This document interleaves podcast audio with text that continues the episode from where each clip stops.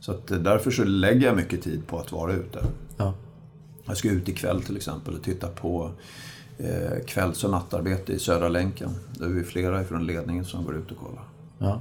Så då, det blir jättespännande. Nej, men det där du, du säger, det brukar ju vara det som uppskattas också av... eh, Jag, jag har jobbat i projekt, det var ju hur kul som helst när det kom någon Ja eh, och frågade liksom, "Ja, men hur ligger ni till i tidplanen? Bara den frågan. Då kunde jag visa, här, här är tidplanen jag har gjort. Ja men det, så är det ju. Vi mår ju alla bra av att egentligen, det är en ganska basal eh, funktion att man blir igenkänd och att man kanske blir sedd.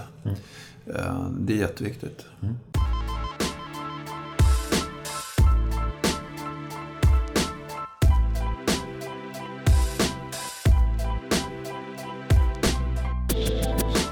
Nästan 900 miljarder kronor. Det är vad Trafikverket har i budget för 12-årsperioden 2022 till och med 2033. Vad de ska göra med pengarna? Göra Sverige närmare, som de själva beskriver det. Resor och transporter är nödvändiga för att Sverige ska fungera och Trafikverket ansvarar för den långsiktiga planeringen av infrastruktur för vägtrafik, järnvägstrafik, sjöfart och luftfart samt för byggande och drift av statliga vägar och järnvägar. Mycket pengar, stort ansvar. Klart vi vill höra lite mer. Min nästa gäst är sedan den 1 mars i år generaldirektör för Trafikverket. Låt mig presentera Roberto Majorana.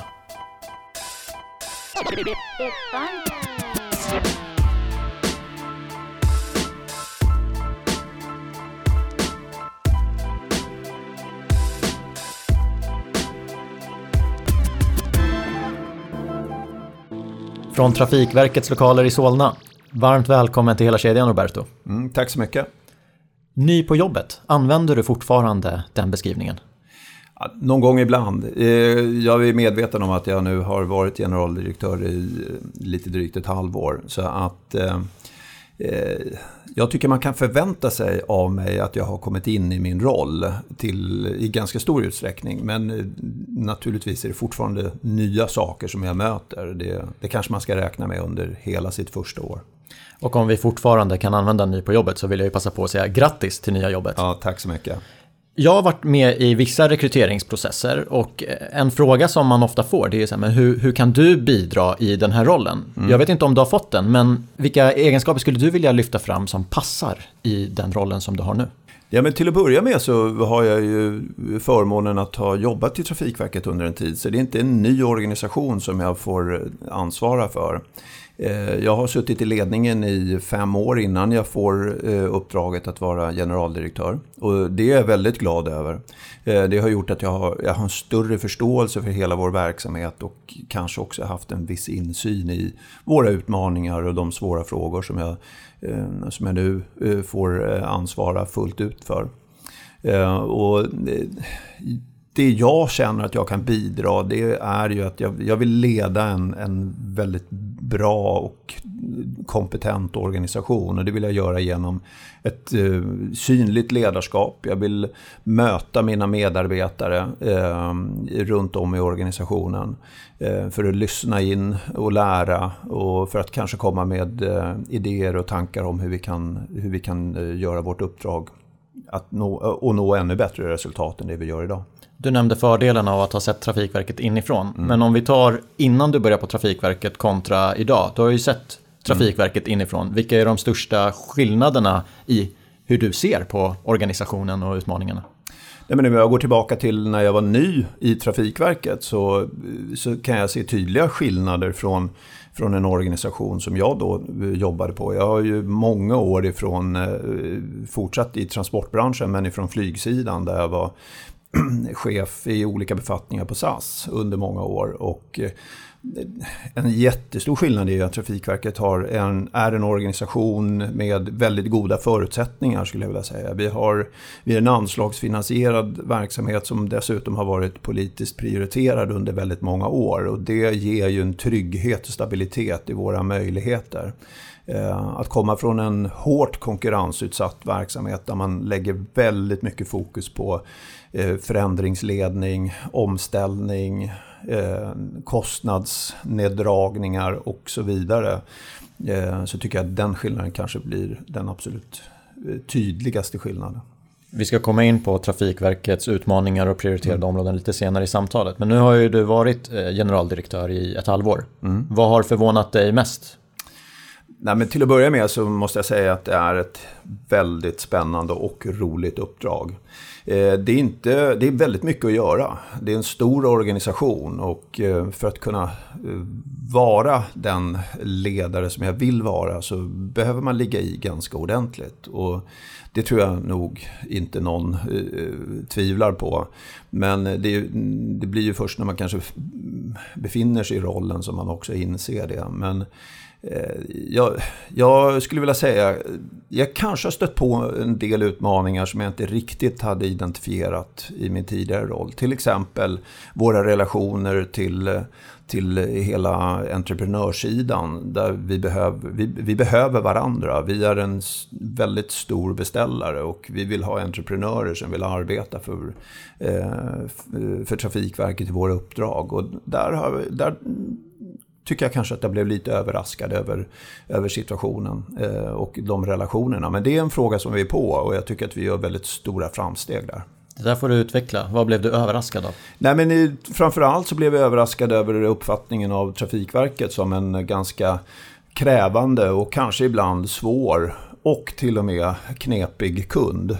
Eh, vilket i vissa läger leder till att man, eh, då, man kanske väljer andra uppdrag. Eh, man är inte lika intresserad av de uppdrag som vi kan presentera. Och det är en fråga som vi, som vi nu tittar på mm, i ledningen och där jag vet att vi gör eh, väldigt bra eh, arbete och som också leder till förändringar. Jag blir lite förvånad. Trafikverket har jag alltid sett som drömkunden. Det är mm. klart man vill jobba åt Trafikverket. Det är stora mm. projekt, du kommer få betalt, det är en st stabil beställare. Mm. Det är precis så vi vill att entreprenörerna ska tänka och eh, vi vill vara entreprenörens första val. Så det är det arbetet vi, vi bedriver just nu. Låt oss komma tillbaka till den frågan. Mm. Du var inne på det i ditt intro att eh, Trafikverket har en annan typ av finansiering där andra företag nu kanske måste spara så har Trafikverket inte nödvändigtvis de kraven på sig. Projekten fortlöper, man pausar inte projekt. Och, och det kan ju vara en skillnad. Men vad, vad, finns det mer för skillnader med att vara högsta chef för Trafikverket kontra ett vanligt börsbolag? Ja, men det finns säkert många skillnader. Jag, eh, jag har suttit i höga chefsbefattningar på SAS, men jag har inte varit i ledningen för, för ett börsbolag. Men jag, eh, jag, jag tror att de stora skillnaderna är eh, att vi, vi, är, vi är en organisation som har ett väldigt stort och brett uppdrag. Vi har väldigt goda förutsättningar. Vi, eh, vi, vi, kanske kommer tillbaka till det, men bara det att vi investerar upp mot 60 miljarder i, entreprenör, eh, i branschen för entreprenörer per år är ju enorma stora belopp. Och eh, det gör ju att vi är en, en aktör av en, eh, av en stor betydelse. Och det behöver, vi, det behöver vi tänka på. Det ska vi tänka på både i, på det sätt som vi uppträder, hur vi möter våra kunder, eh, men också hur vi gör våra affärer. Och det, det kan jag tänka mig är en viss skillnad. Sen ska vi vara helt säkra på att vi gör rätt. Vi är en, en statligt finansierad verksamhet som använder eh, skattemedel för att få ut bästa möjliga eh, effekt och resultat. Och det, det är ett stort och viktigt ansvar och det, behöver vi, det ska vi hela tiden påminna oss om. Hur kan man arbeta med det? För ni bygger ju saker som ingen annan bygger. Det är Nej. ni som bygger vägar, det är ja. ni som bygger järnväg. Alltså hur, hur kan man benchmarka sig för att se att man nyttjar skattefinansieringen på bästa sätt? Ja, men jag skulle säga att vi benchmarkar, benchmarkar oss hela tiden, kontinuerligt. Vi gör det ju nationellt, vi gör det i vår organisation. Eh, men vi gör det också internationellt. Vi finns ju med i flera, både eh, internationella organisationer, men eh, bara det att vi jämför oss med de övriga nordiska länderna är ju en, en, en viktig del. Så att jag tycker att vi klarar av att göra den bedömningen ganska bra. En sak som jag tänkte på, och det kanske inte är så mycket att ni är finansierade på det sättet ni är, eh, men däremot så är ni en stor organisation. Mm. Det sitter 16 personer i ledningsgruppen. Ja. Det är många. Ja, det är många. Och det är många gånger kanske en utmaning, men med den organisation som vi har och den Eh, den indelning av ansvarsområden i ett linjeansvar i verksamhetsområden och vi har en eh, stöd, eh, stödfunktioner i form av våra centrala funktioner. Sen har jag dessutom valt att bjuda in vår säkerhetsdirektör som en permanent medlem i ledningen. Vilket jag tycker är jätteviktigt för att bygga vidare på den viktiga säkerhetskultur som vi behöver i Trafikverket. Nu ska vi gå in på ledningsgruppsarbetet eh, mm. lite grann, för det är intressant att höra. Hur ofta träffas ni alla 16? Ja, men vi har en struktur som innebär att vi träffas en gång i månaden med undantag för, eh, för juli månad. Och vi varierar våra ledningsgruppsmöten. Eh, antingen så träffas vi fysiskt, ibland träffas vi lunch till lunch. Men vi varierar också med att träffas digitalt. Eh, och det är ju en mötesform som vi fick träna väldigt mycket på under pandemin och det, det fungerar bra. Men jag tänker att det finns en del utmaningar för att om alla personer ska få prata i tio minuter, det är tre timmar. Mm. Det är helt riktigt. Och de utmaningarna har vi, men vi har, jag tycker att vi har väldigt bra möten. Vi har effektiva möten och vi har faktiskt en incheckning där alla får komma till tal. Så att eh, vi jobbar på det. Men ni sitter, ett möte, du sa lunch till lunch, är det åtta timmar då? Eh, många gånger så blir det ju mer än åtta timmar när man kör lunch till lunch. Och fördelen är att du får en kväll tillsammans. Eh, och det, även om det kanske handlar om en middag så blir det ju en hel del eh, jobbprat också. Men när man har 16 personer, de representerar ju 16 olika områden. Mm. Och jag tänker att ibland så kanske man behöver lite mer än 10 minuter för att ja, ni är ju där som en ledning och ni ska ta beslut och diskutera. Mm inför ett möte? Skickar man in då att det här vill jag prata om? Ja. Eh, vi har en väldigt bra struktur för våra möten och vi, har, eh, vi förbereder underlag inför mötena. Vi går igenom vilka punkter som vi, som vi behöver lyfta. Vi har några återkommande punkter i form av eh, rapportering, hur vår ekonomi ser ut, hur våra säkerhetsfrågor, ehm, eh, aktuella säkerhetsfrågor ska jag säga och så vidare. Det är, en stå, det är stående punkter på vår agenda. Eh, materialet ska vara klart och framtaget minst en vecka innan vi har mötet. Och när vi ses så förväntas alla ha gått igenom det eh, gedigna material som vi då får tillgång till. Så att mm, jag tycker att strukturen fungerar väldigt bra, eh, trots allt, med en så stor ledningsgrupp som vi har. Sen har vi ju många gånger punkter där vi har föredragande från eh, organisationen och eh, där har vi också en bra struktur för att, eh, för att hantera de frågorna.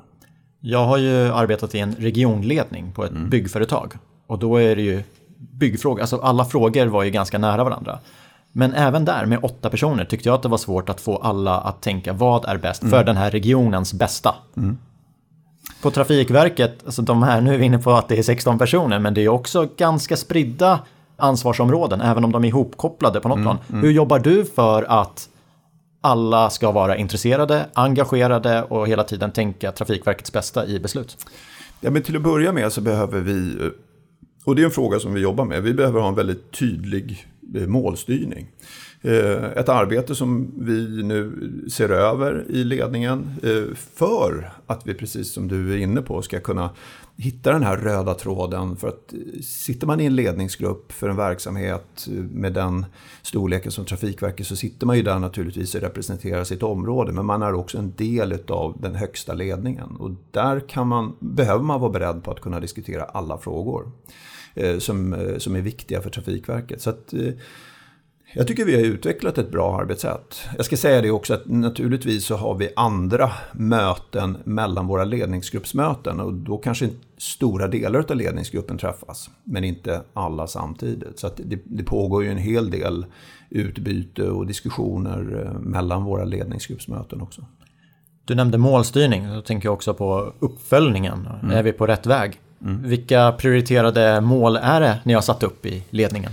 Nej, men vi har flera prioriterade mål. Vi har ju de nedbrutna. Men vi, till, till exempel så, så, har jag redan nämnt ett. Och det, är, och det här är egentligen ett arbete som inte är färdigt ännu. Så jag ska inte gå in på alla dem. Men jag, jag nämnde ju att vi vill vara entreprenörens första val. Det är ett av våra långsiktiga mål som vi sätter upp just i vår styrning. Och för att nå dit så kommer vi behöva bryta ner det här målet och se vilka åtgärder genomför vi och hur vill vi att de ska utvecklas eh, och sätta upp mål för det. Men för den operativa verksamheten så har vi ju ett känt mål som vi har jobbat med under väldigt lång tid. Det är ju att vi ska leva upp till en punktlighet på järnväg. Eh, vi mäter hur pass framgångsrika vi är med trafikinformation eh, på järnväg. Vi mäter naturligtvis våra kostnader och kostnadsutveckling, hur vi ska klara det. Man skiljer ju lite på, för du pratade om eh, bryta ner målen mm. och göra dem mätbara på flera nivåer. Och att järnvägen ska komma i tid, ja, men det, det kanske är det ni mäter i, i ledningsgruppen och sen i ett annat delområde så gör man mer detaljerad uppföljning. Mm. Men om vi ska gå in, om vi ändå ska ge några exempel, för du mm. nämnde också det här med att vara entreprenörens första val. Mm. Kan du ge en nedbrytning på en annan nivå så att vi får en förståelse för hur det funkar?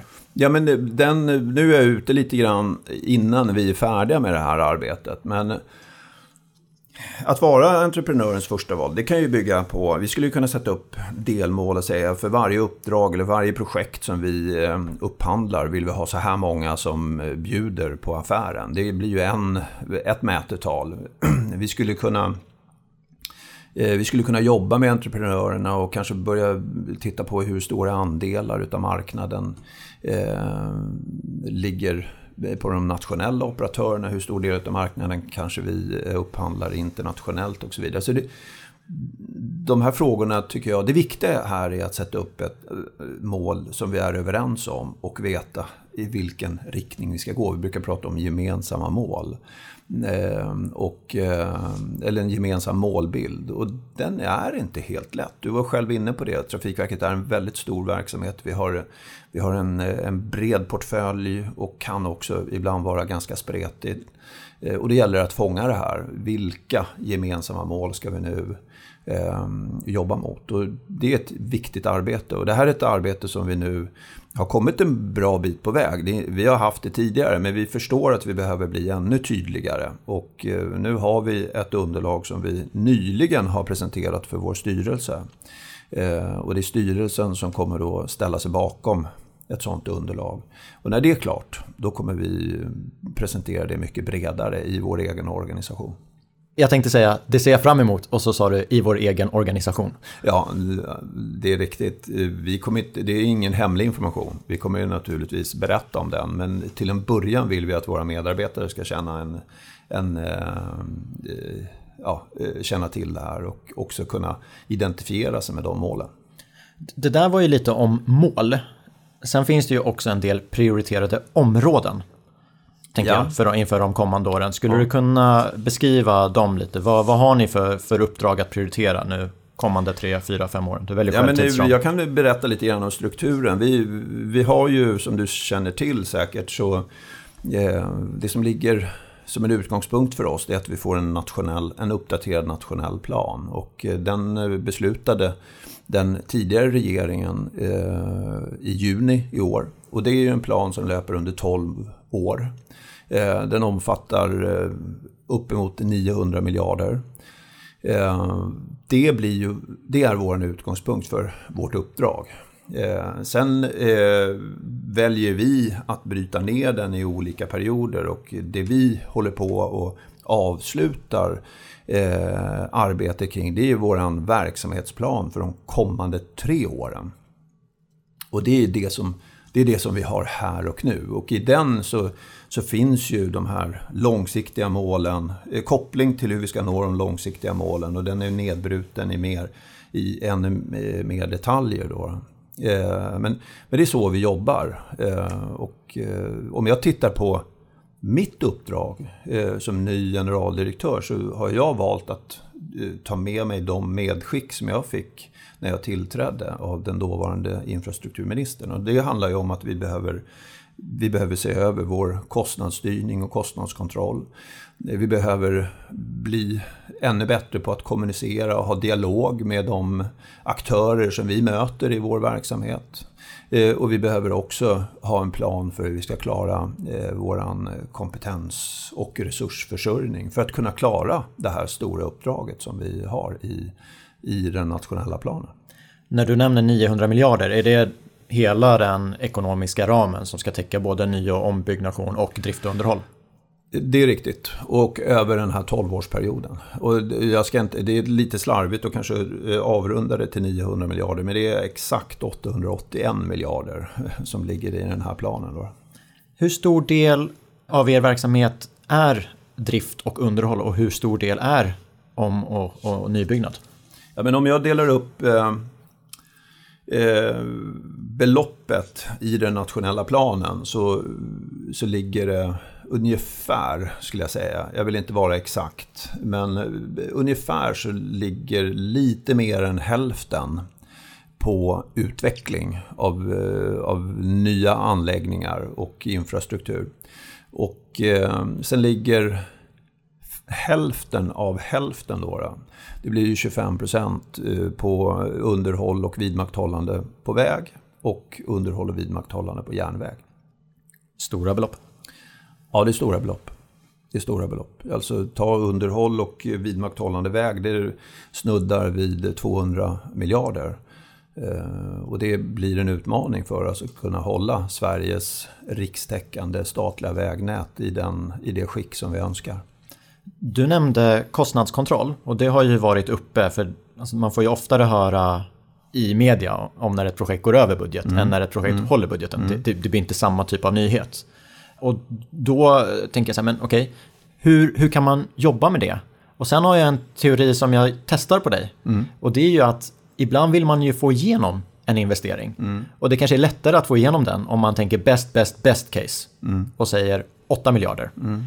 Fast vi vet att baserat på tidigare erfarenheter så är 10 en bättre siffra. Mm. Och så får ni jobba med de här 8 miljarderna. Mm. Det är inte ni som har sagt 8, ni, ni har tagit fram olika case.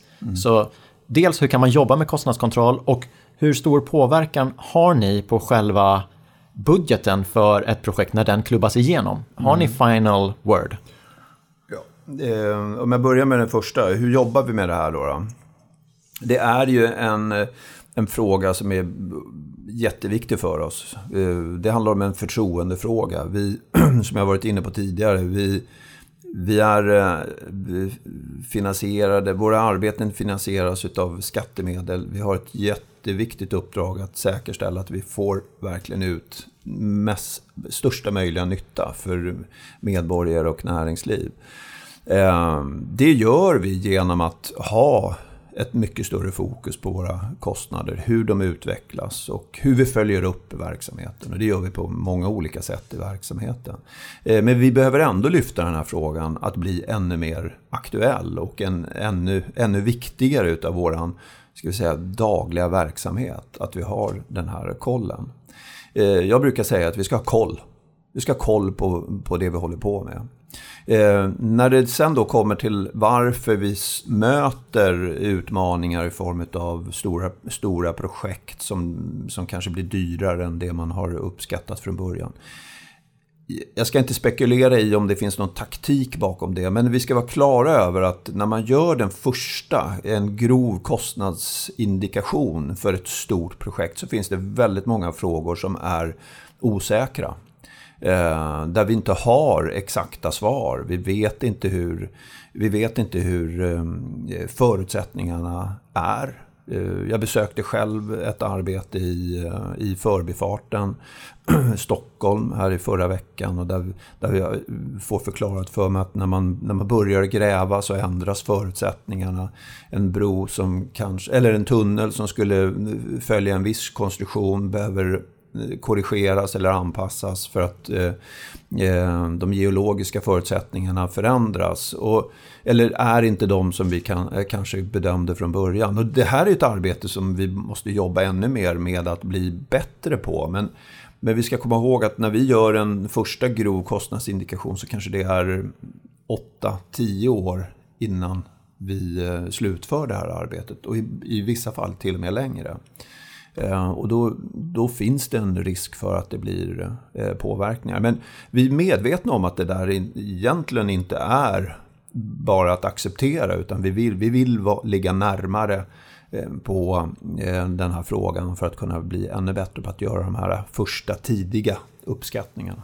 Med tiden mellan beslut och att man kommer igång, eller tiden mellan den första uppskattningen och till att man får ett beslut och kommer igång. Mm. Ja, det kan ju vara flera år och ja. omvärldsläget kan ju förändras. Ja. Men, men, geologiska förutsättningar, ni vet ju att om ni tar fler prover så mm. får ni en bättre bild. Men mm. någonstans så möter ju kostnaden för det mm. riskpengen för vad mm. som kan gå fel. Mm. Och där tänker jag att det handlar väl mycket om kommunikation. För ni kan ju leverera ett projekt på kronan om ni gör flera miljarder provborrningar. Ja, så kan det säkert vara. Eh, och, och, det som du är inne på, det där ska ju också balanseras. Eh, hur mycket man ska lägga i, i tidigt skede och hur mycket som man är beredd att riska.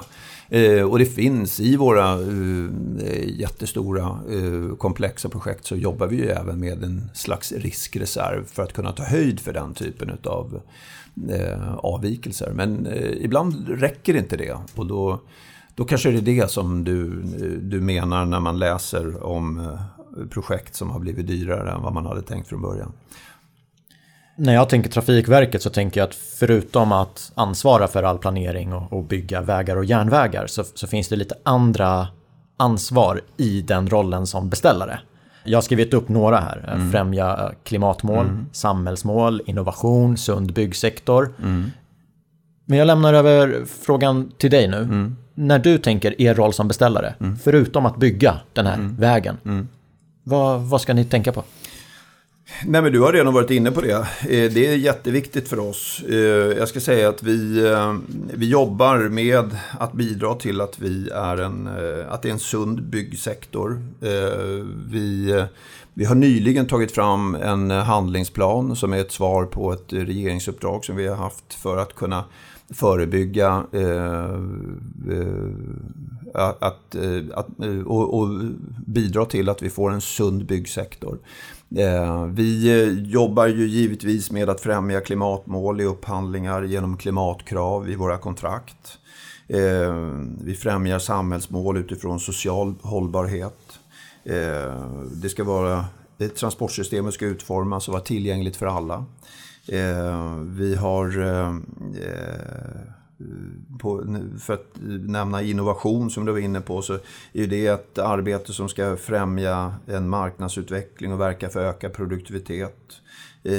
Innovationshandlingar eller innovationsupphandlingar ger nytänkande lösningar och driver utveckling. Ett bra exempel faktiskt som jag läste på inför vårt samtal här är ju ett vägprojekt på E4, E20 som eh, utanför Hallunda Fittja där vi har en algodling som bullerskydd. Eh, så att det, det, finns mycket att göra på de här områdena och där spelar vi som en stor aktör och faktiskt kanske Sveriges största upphandlare av eh, mark och anläggningsentreprenader en viktig roll. Och den, den vill vi gärna ta. Ni har ju en stor påverkan på hela branschutvecklingen för att om ni sätter krav på hur ni hanterar en sund byggsektor, hur mm. ni gör med innovation, hur ni gör med klimat. Eh, för då ställer ni ju både krav på vad bolagen ska leverera samt uppföljningen, tänker mm. jag, att, att de mm. faktiskt håller det. Och det finns ju inte många seriösa entreprenörer som tänker att ja, men vi gör det här i Trafikverkets projekt så gör vi något helt annat i något annat projekt. Utan ni, ni kan ju höja nivån för alla. Mm. Men jag tänker att det kanske finns lite utmaningar också med lagstiftning och andra regler. Att ni kanske inte kan sätta alla de krav som ni vill. För mm. det är inte skäligt. Och nu kanske skäligt är fel ord, men jag tror att du förstår vad jag är inne på. Mm. Mm. Har ni några sådana begränsningar att äh, men vi kan inte göra fullt ut för vi har de här kraven på oss?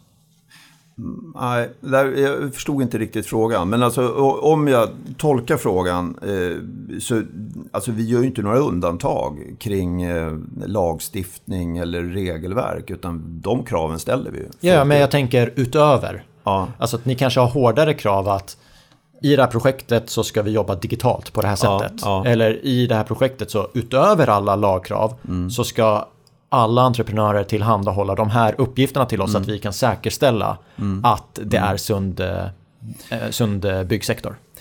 Jag, jag, kan inte bedöma eh, här och nu om vi gör det mer än någon annan. Men det är ju det som ligger i, våran, eh, i, i vår kravbild när vi till exempel stör, eh, ställer eh, ganska tuffa miljökrav. Vi, vi har ett arbete kring uppföljning där vi gör eh, många hundra arbetsplatskontroller under ett år för att uh, följa upp och se att man efterlever de krav vi har ställt. Vi, vi jobbar jättemycket med ID06 som är vårt verktyg för att kunna säkerställa en korrekt och bra upp, uh, uppföljning. Så att, uh, jag, jag vill nog ändå påstå att vi är vi, vi, är nog, vi kan nog upplevas som ganska tuffa.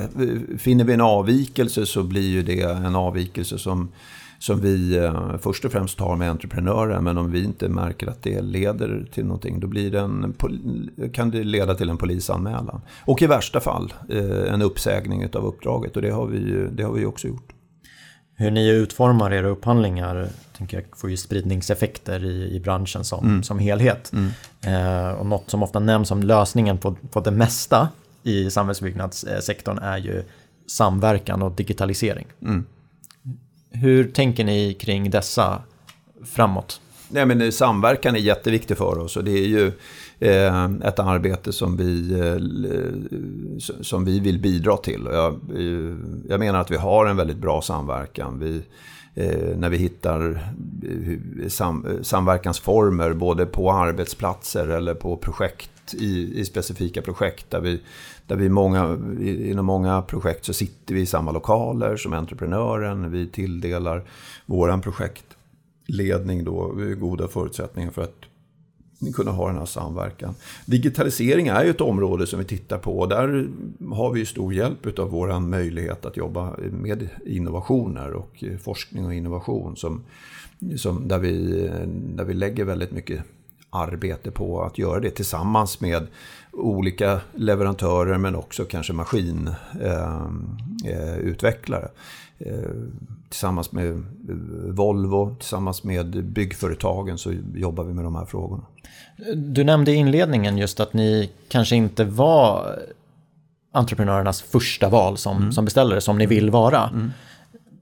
Vet ni vad, vad det beror på? Är upphandlingsformerna en, en del i det? Eller vad, vad beror det på att ni inte är förstahandsvalet? Det kan, det kan vara så och därför så tittar vi på dem. Vi, titt, vi ser över våra upphandlingsformer och där lägger vi stor vikt vid samverkan och förståelse för varandra. Alltså vi, vi ska upphandla eh, tjänster och uppdrag eh, i en bransch eh, som är ganska hårt konkurrensutsatt. Men vi måste också vi måste också ge branschen möjlighet att utvecklas och även kunna, kunna tjäna pengar för att bli långsiktiga och finnas kvar som, som en aktör.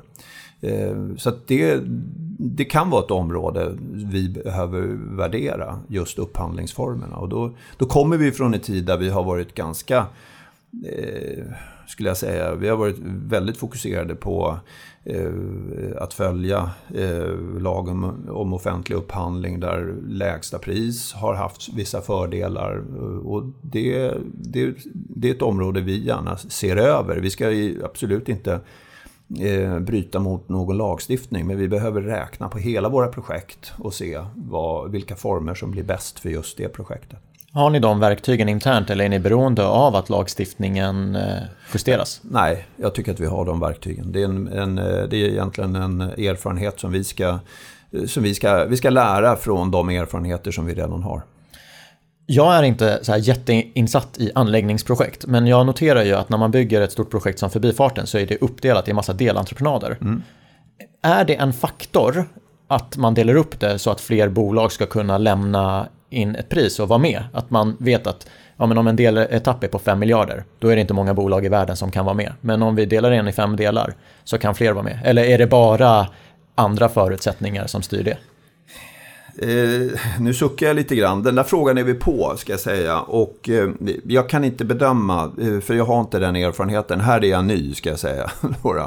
Eh, det här är framför allt ett område där, där, eh, som är nytt för mig. Men den dialog jag har med min ledning och eh, även med de entreprenörer som jag har en dialog med. Så så ska vi nog fundera på vad är den bästa eh, kontraktsstorleken eh, för, att, eh, för att etablera rätt form för upphandling och samverkan. Eh, och det är ju en fråga som vi behöver, vi behöver definitivt lyssna på på de eh, entreprenörer som finns i branschen. Men jag har ändå förstått att om vi ska locka stora entreprenörer från andra marknader, till exempel ute i Europa, då ska nog kontraktsbeloppen kanske vara större än det du nämner. Så att, eh, det här är någonting som vi behöver titta vidare på. Vi tittar på hur man gör i Norge, vi försöker lära av Danmark och vi tittar, sneglar ju naturligtvis ut i Europa också. Hur tycker du att dialogen med entreprenörer funkar? För eh, som jag har varit inne på flera gånger under samtalet, alltså jag, jag tänker att Trafikverket är väl en drömbeställare. Och då vill inte jag reta upp Trafikverket. Men å andra sidan så finns det ju ett värde för er att ha den här hundraprocentiga ärligheten.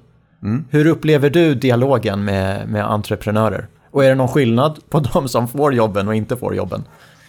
Det, jag är ju inte med i, den, i det skedet ska jag säga. Jag tycker att vi har en bra dialog. Vi har valt att ha den här dialogen med flera av eh, eh, våra eh, leverantörer direkt. Och, och, jag är ju inte med i all, alla dialoger vi har. Vi har ju en, en, stor organisation med många projekt som pågår. Och jag vet att vi har en, en bra dialog. Eh, men, och jag har framförallt, jag har, jag har engagerat mig i dialogen med branschorganisationen, eh, byggföretagen. Och där tycker jag att vi har en jättebra dialog. Och vi vill röra oss framåt, för vi förstår vikten av att det är tillsammans som vi kan göra de här eh, eh, uppdragen eller klara av de uppdrag som vi har i den nationella planen. Hur är det eh, för, för de som jobbar i branschen? Eh, och när de läser, läser branschpressen så kanske man läser om det här projektet som gick över budget. Eller man kanske läser att ja, Trafikverket har ett sätt att upphandla som gör att svenska bolag missgynnas. Nu säger inte jag att det står så, men, men ofta kan ju artiklarna som står vara mer åt det negativa hållet än det positiva. För det positiva är inte lika större nyheter. Hur, hur jobbar du med det som generaldirektör för att ingjuta positivitism i din organisation och liksom också tänka att men kolla alla bra saker vi gör. Och sen också den här dialogen med, med media och med folk utanför er organisation att men hallå, det är kanske inte nödvändigtvis de som skriker högst som har bäst bild. Nej, det är vi, vår strategi, jag kan inte bedöma hur man, hur man eh, uppfattar de signaler som som vi skickar i de eh, kanaler som du beskriver. Men eh, vårt arbete går ut på att föra en nära dialog, att ha en god samverkan. Och vi vill gärna berätta vår egen eh, historia, vad, vad, vi vill uppnå och hur vi har tänkt att vi ska uppnå det. det det är viktigt för mig att den, de gånger jag har möjlighet att uttala mig i de här frågorna så vill jag beskriva eh, vår eh, plan och eh, vår strategi för att kunna, för att kunna vara eh, entreprenörernas första val i det här området. Så att, eh, det, eh, det kommer vi fortsätta med och vi kommer, vi kommer säkert få möjlighet att berätta om det här i olika sammanhang. Men det, det är det viktiga för oss. Om vi ska komma in på klimatmålen. Hur, hur ser du på Trafikverkets roll i att nå Sveriges ja, klimatmål? Vi har en jätteviktig roll. Eh, vi, eh, vi, vi, I vår målbild 2030 så beskriver vi hur hela transportsystemet kan utvecklas och hur vi ska lyckas med det. Och den, jag, jag tror att det viktiga här är att vi eh, dels genom innovationsupphandlingar kan hitta nya former som kan bidra till klimatmålet genom att vi ställer eh, tydliga krav i våra upphandlingar. Men att vi också fortsätter det arbete som innebär att vi vi skapar större möjligheter för eh, mer trafik på en elektrifierad järnväg. Eh, både, som, eh, både resenärstrafik men också godstrafik. Vi kan flytta, vi jobbar med att flytta gods från väg till järnväg och sjöfart. Som är, kommer bidra till att vi kan nå miljömålet. Så att det, här spänner vi över en ganska, ett ganska brett register av åtgärder och de har vi. De, de ligger högt på vår agenda att kunna genomföra och, och ge det här bidraget.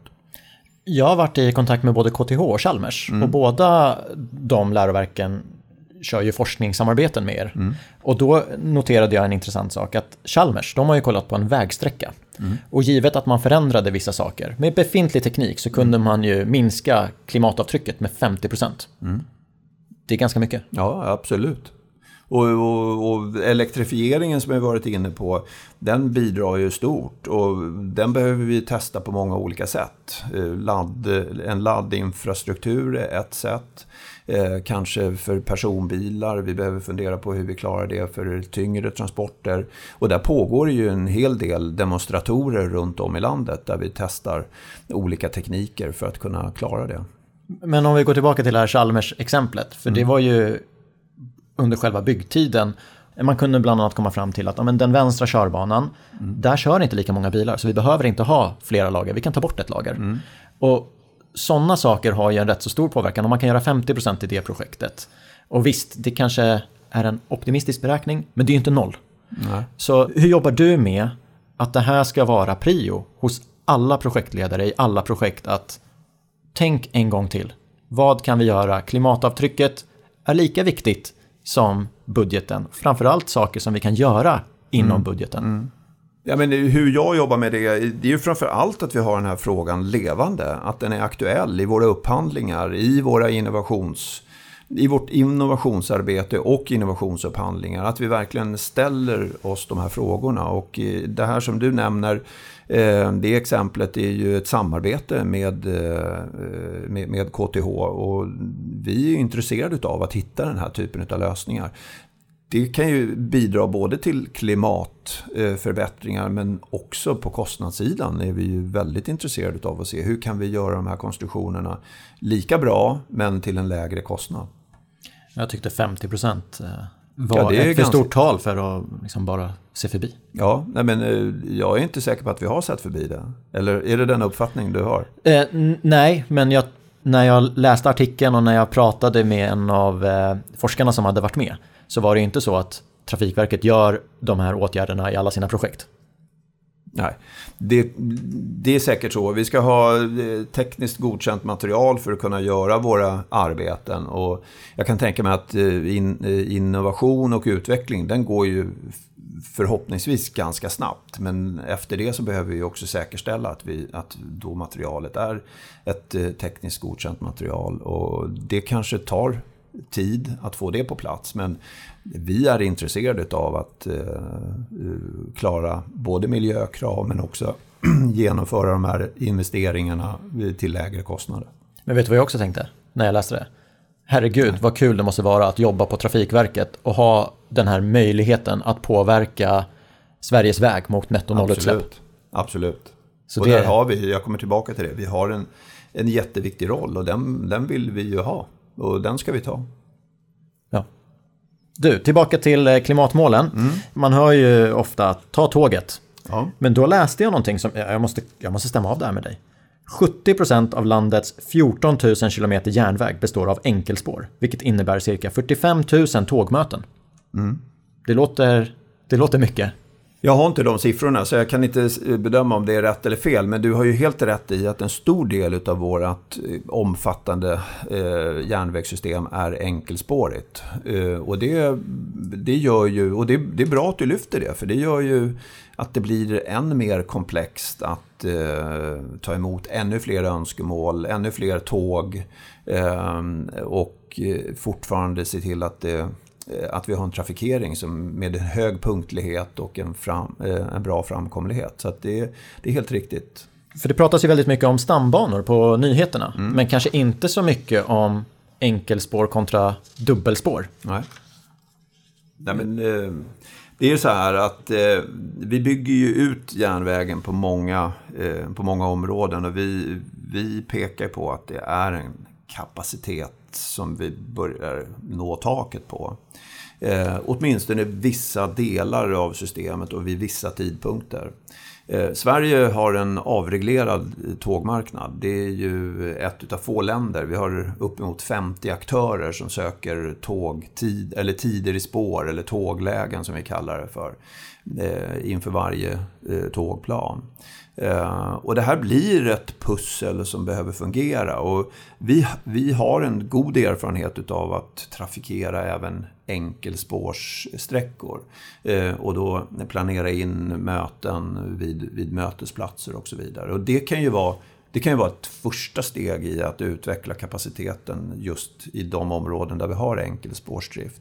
Att vi helt enkelt bygger fler mötesplatser och då kan vi, Eh, då kan vi säkert hantera eh, fler tåg.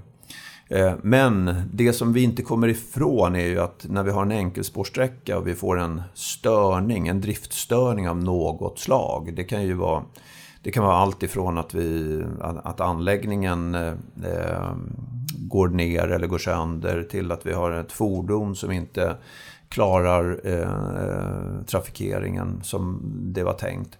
Då får vi större konsekvenser. Det blir svårare att hantera eh, en störning i ett enkelspårsområde. Vid, eh, där vi har dubbelspår eller till och med fyrspår så kan vi ju kanske bara blockera en del utav, utav kapaciteten. Men, men finns det som mål att idag, vi säger att det är 70% enkelspår idag. Mm. Att det ska vara 60 om 10 år. Har ja, ni sådana mål? Ja, men jag kan inte bryta ner det i mål, men vi har ju många områden där vi bygger eh, ut järnvägen vi, eh, och, och, kommer att gå mot Eh, en, en större kapacitet. Eh, så det, är, det är en del som ligger i vår nationella plan. Vi har ju många objekt som, som syftar till det. Men du näm, nämnde själv, vi har eh, 14 800 kilometer Eh, järnväg i hela Sveriges stora land.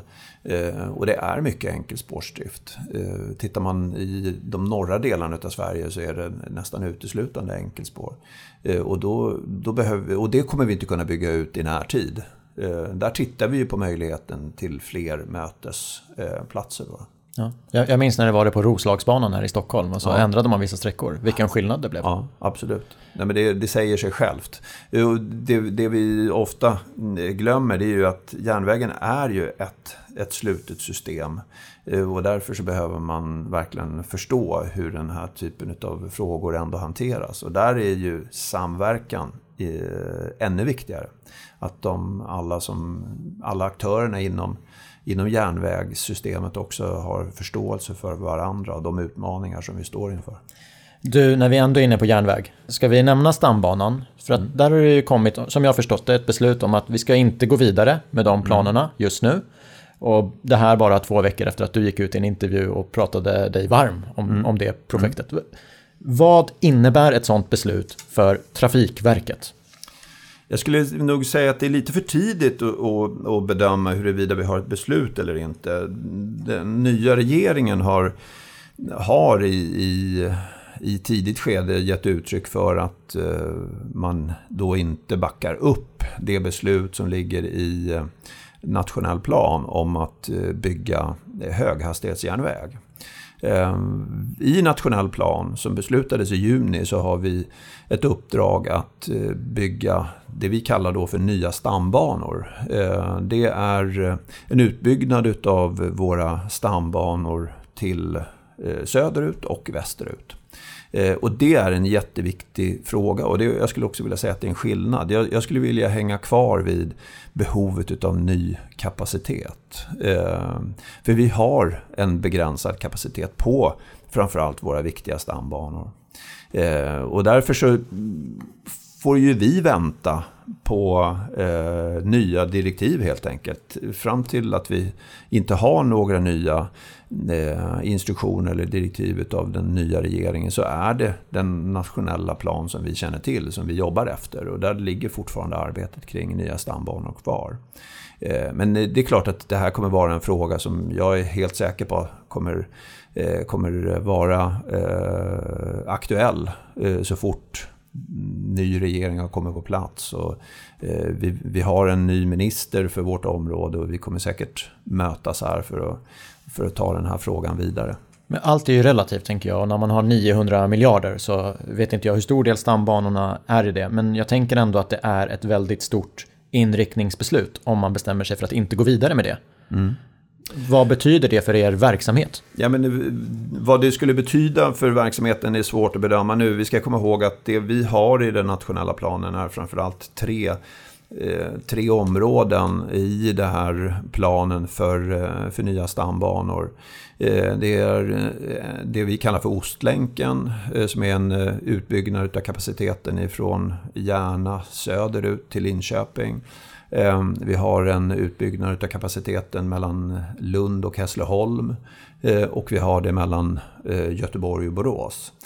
De tre projekten eh, i det program som vi kallar för Nya stambanor har kommit lite olika långt. Och jag är inte helt säker på eh, hur man resonerar i de här eh, tre frågorna från regeringens sida och det behöver vi förstå. Men för vår organisation så innebär ju det att vi, vi måste ha fokus på det här viktiga arbetet ända fram till att vi, vi vet någonting annat. Så att mitt fokus just nu det är ju tillsammans med, med vår chef för program Nya stambanor Ulrika Skäret så att vi har en bra dialog med våra medarbetare och att vi, att vi följer det arbete som vi har planerat. Du nämnde också som en utmaning framåt, det är ju de här tunga hjulförsedda transporterna. Mm. Om du bara kan beskriva, vad, vad, är utmaningen med att skapa en infrastruktur som, som gör så att vi kan ha sådana på vägarna? Du tänker på eh, transporter på väg Precis. i form av tunga lastbilar. Ja. Ja, men där har vi ett uppdrag att eh, bygga en bättre bärkraft i stora delar av vårt system och det, det gör vi ju. Eh, jag jag, jag, tänker väl ur ett, vi har varit inne på det tidigare, ur ett miljöperspektiv, ur ett trafiksäkerhetsperspektiv inte minst. Ehm, så tycker jag att det är viktigt att vi ger förutsättningar för att transportera så mycket som möjligt av de tunga transporterna på, eh, på andra transportslag, till exempel järnväg eller sjö. Vi har gått över tiden, mm. så jag tänkte stryka några frågor men, men okay. ta, ta en sista. Mm. Trafikverket ansvarar ju för planeringen av transportsystemet och mm. även för byggandet mm. av en del. Om 15 år, vilka är de största skillnaderna på hur transportsystemet ser ut då jämfört med idag? Så går vi ut på den frågan. Mm. Ja, men, bra fråga. Det är helt riktigt. Vi ansvarar för planeringen av transportsystemet och i den långsiktiga planeringen så har vi faktiskt ansvaret för eh, flyg, Eh, vi har det för sjöfart, vi har det för väg och vi har det för järnväg. Eh, men i de arbeten som pågår nu, som jag skulle säga kommer, vi kommer kunna se en effekt av om 15 år, det är ju stora infrastrukturprojekt likt Förbifart Stockholm, där vi kommer få en, ett helt annat sätt att resa till och runt Stockholm med, med ett, eh, ett imponerande tunnelsystem. Ett av kanske Europas längsta eh, tunnelsystem som kommer jag tror att det kommer få en påverkan både om, på hur vi, hur vi reser men också hur vi kanske bosätter oss i området runt Stockholm. Eh, vi gör liknande stora investeringar och utvecklingar i eh, Göteborg i det västsvenska paketet där vi jobbar i projektet Västlänken som kommer innebära stora förändringar både för Göteborgs stad men också för en, en om jag tänker eh, trafiksystemet, ja, men även järnvägen som kommer gå från att vi idag har det vi kallar för en säckstation i Göteborg till att vi kommer ha en genomgående trafik. Eh, vilket kommer göra eh, stor skillnad. Eh, och sen har vi ju väldigt många arbeten som pågår i södra Sverige kopplat till ett högintensivt trafiksystem i, i området kring eh, Malmö och Helsingborg, eh, Hässleholm om jag tar, eh, om jag tar de tre städerna.